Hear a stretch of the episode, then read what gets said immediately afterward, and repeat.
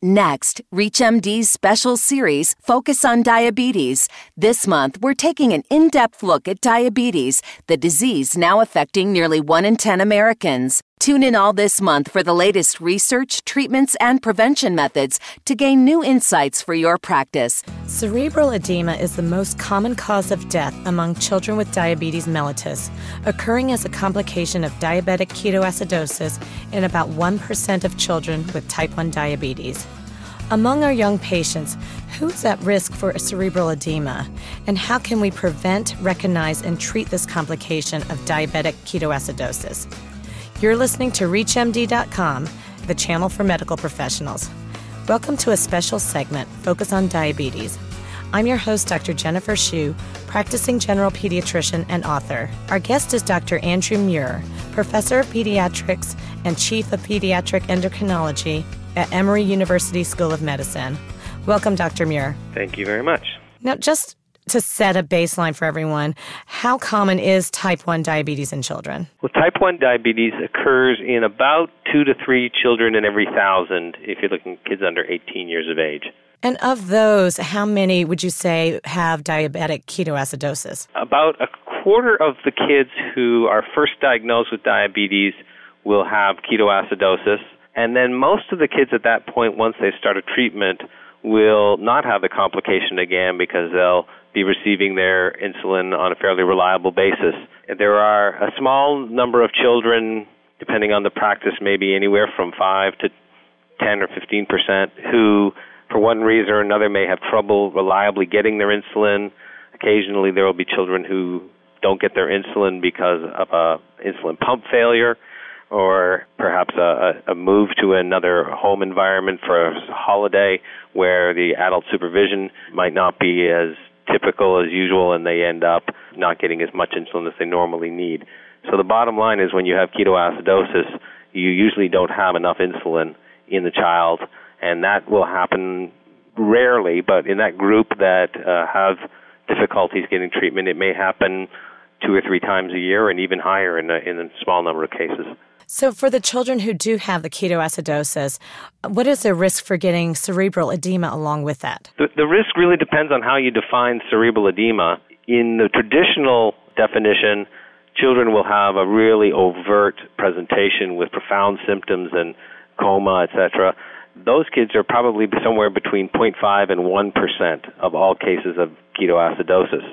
If you extend the definition to more subtle neurological disturbances, you might be up to something like 4% or 5% of cases of cerebral edema. And what is the pathophysiology behind the condition? The pathophysiology is probably one of the, the greatest mysteries in diabetes care that comes into the clinical forum because the implications of the problem are so severe when it isn't recognized. There are a number of schools of thought. None of them have definitive evidence to prove one way or the other that they are the cause when the uh, condition was first recognized and people started to examine risk factors, the initial thoughts were that fluid therapy for diabetic ketoacidosis was actually causing the problem. People would blame uh, rapid infusion of high volumes of hypotonic fluid as a setup for shifting fluid from the circulation intracellularly into not only brain cells but other cells, but the brain is where the symptoms would show up because the closed cranial vault doesn't allow expansion of tissue. That has been for a long time the major thought and the major driving force behind the idea that we have to treat children with ketoacidosis very carefully with slow infusion rates in order to avoid that setup. As time has gone on, that theory has been called into question and people are starting to wonder now if there are primary defects in possible mechanisms like hypoperfusion or perhaps a, a, change in the metabolism of the brain when it switches from an insulin independent to an insulin dependent environment that may result in primary neurologic dysfunction that cerebral edema shows up as a secondary effect of that problem. Does the cerebral edema tend to occur early or late in the ketoacidosis event? It's actually interesting that there is probably a bimodal distribution. On average, it's nine hours after the start of treatment that you will have an onset of symptoms that are clear clear signs of the child deteriorating. But if you look at that more closely, there's a, a first wave around three hours after starting treatment, and a second wave closer to 14 hours after treatment. It's very rare for cerebral edema to show up 24 hours or more after the onset of treatment. There's a, a very small number of people that show up even before treatment has started with symptoms of cerebral edema, and they actually have that demonstrated on CT scans. So there is certainly a wide array and is not a homogeneous picture. In, interestingly, the people with the earlier onset, the three hour onset, tend to be older than the children who present with a, a 14 hour onset. So again, it suggests something different in the pathogenesis. Regardless of the time of the pathogenesis, what is the natural course or progression of the cerebral edema? Is it something that's pretty insidious and slow, or do kids deteriorate pretty quickly? If one looks in the textbooks at the traditional description of cerebral edema, they'll describe a very rapid deterioration so that a child may be complaining of a mild headache and then 15 minutes later they're in profound coma as we looked through a number of cases, we found that that was probably not the typical scenario, although it certainly could happen. That rapid onset and demise is the thing that worries people the most because it's the hardest to catch and do something about. But in fact, when we look carefully at a number of cases, we found that about three hours before the point where a child actually has a profound disturbance, there are early signs of increased intracranial pressure, much like you might see in a neurosurgical intensive care unit. So they have slowing of the heart rate, they may have headache, they may have uh, a change in blood pressure, urinary incontinence, altered level of consciousness, those kind of, of symptoms can be there for quite a while, but sometimes not the importance of them is not recognized until they go into the very rapid declining phase of the condition. If you've just joined us, you're listening to a special segment, Focus on Diabetes, on ReachMD.com. I'm your host, Dr. Jennifer Shu.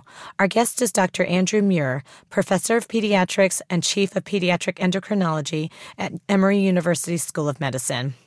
We're discussing cerebral edema in children with diabetes. We're talking a little bit about detecting some of the early signs of cerebral edema, slowing of the heart rate, urinary incontinence. What about doing a, a CT scan of the head to, to look for uh, abnormalities? The CT scan is an important part of the evaluation for a child in diabetic ketoacidosis who's having a neurologic deterioration, but it's not the immediate step that you run to first. The main reason for that is because the concern that cerebral edema can deteriorate so rapidly, and when one balances the risk of that deterioration with the risk of, of taking them down to get a CT scan done, the favored course is to treat with an agent such as hypertonic saline or mannitol, uh, try to relieve the pressure or the uh, volume increase first, and then do a CT scan, not necessarily to confirm that there's cerebral edema, rather to look and make sure it isn't some other problem like a hemorrhage or infarction. Are there certain risk factors that can alert clinicians to the fact that a child may be at risk for cerebral edema, such as maybe their age or how recently they were diagnosed with the diabetes? Right. Well, the age is, mo- is very important. Children under five seem to be at a higher risk of having cerebral edema, and it's actually interesting that this condition is really not described in adults, at least to the point where patients get symptomatic of cerebral edema. All patients with diabetic ketoacidosis have some cerebral edema that can be demonstrated with CT scan. Interestingly, it often isn't recognized as abnormal at the time the initial scan is done, but in studies where convalescent studies where CT scans were done two weeks later, it was clear at that point in retrospect that there had been some subtle brain swelling in virtually every patient with ketoacidosis, irrespective of their age. But the adults don't seem to progress onto symptoms. Children do, and the very youngest children are the ones at the highest risk of progressing to symptoms. The question then is is it because we don't recognize the symptoms as early in younger children, or is it that they're truly more prone to the condition? Are there certain laboratory findings that tend to predict cerebral edema more so than, than not? At the time of presentation, a high blood urea nitrogen and a low partial pressure of CO2 have been found to be predictive meaning that those those children who progress to symptomatic cerebral edema are more likely to have those changes. Still, the majority of patients with high BUNs and high PCO2s at the time of presentation do not go on to have the condition, so they're not very helpful in a clinical sense. When somebody presents with symptoms, however, you may look at that to decide whether you actually want to intervene or continue observing. So let's say a primary care physician diagnoses a child with new onset hyperglycemia. How much stabilization needs to be done in the office if the patient otherwise seems fine before they refer to an endocrinologist or an emergency department, for example? Well, the first question that needs to be asked, obviously, is how is the child's circulating fluid volume? Usually they're breathing fine, so that's not much of a concern, but you want to determine have they got good perfusion, what's their blood pressure and their heart rate, and if those are at all abnormal, you're obviously going to send that child promptly to emergency room or start resuscitation with fluid and in your office and then move the child on. What becomes more difficult is the child who appears healthy presents with symptoms of diabetes and you detect hyperglycemia child looks fine now you have really no way of predicting what's going to happen to that child in the next 24 to 48 hours. So my feeling is that that child should be put in an environment where they can safely start be started on insulin, whether that be in the hospital or an outpatient setting. It can be with a physician who is not a specialist if they feel comfortable dealing with new initiation of insulin treatment, or it can be done with a specialist. It obviously depends on the resources and the clinical practice that a physician chooses to run. But the key feature for me is that if you feel a child has type 1 diabetes, that child should get insulin within a, a short time and they need to be in an environment where that can be handled. You also mentioned some fluid resuscitation. Does the, the rate at which you resuscitate with fluid bolus affect the child's chance of getting cerebral edema? Well, that, that is the crux of the controversy. That's the whole thing in a nutshell. We don't know if the fluid infusion rate makes things worse or not, but since it is more prudent to err on the side of giving less fluid, that's what we tend to do. So we usually will some some physicians actually never give a fluid bolus unless the child is in shock.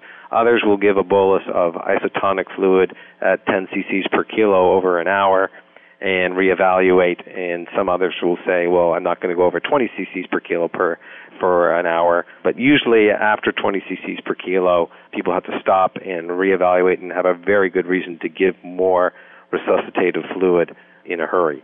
Usually one bolus of 10 cc per kilo is adequate, at which point we start a more slow rehydration process. And with that, I'd like to thank our guest, Dr. Andrew Muir. We've been discussing cerebral edema in children with diabetes. I'm Dr. Jennifer Shu.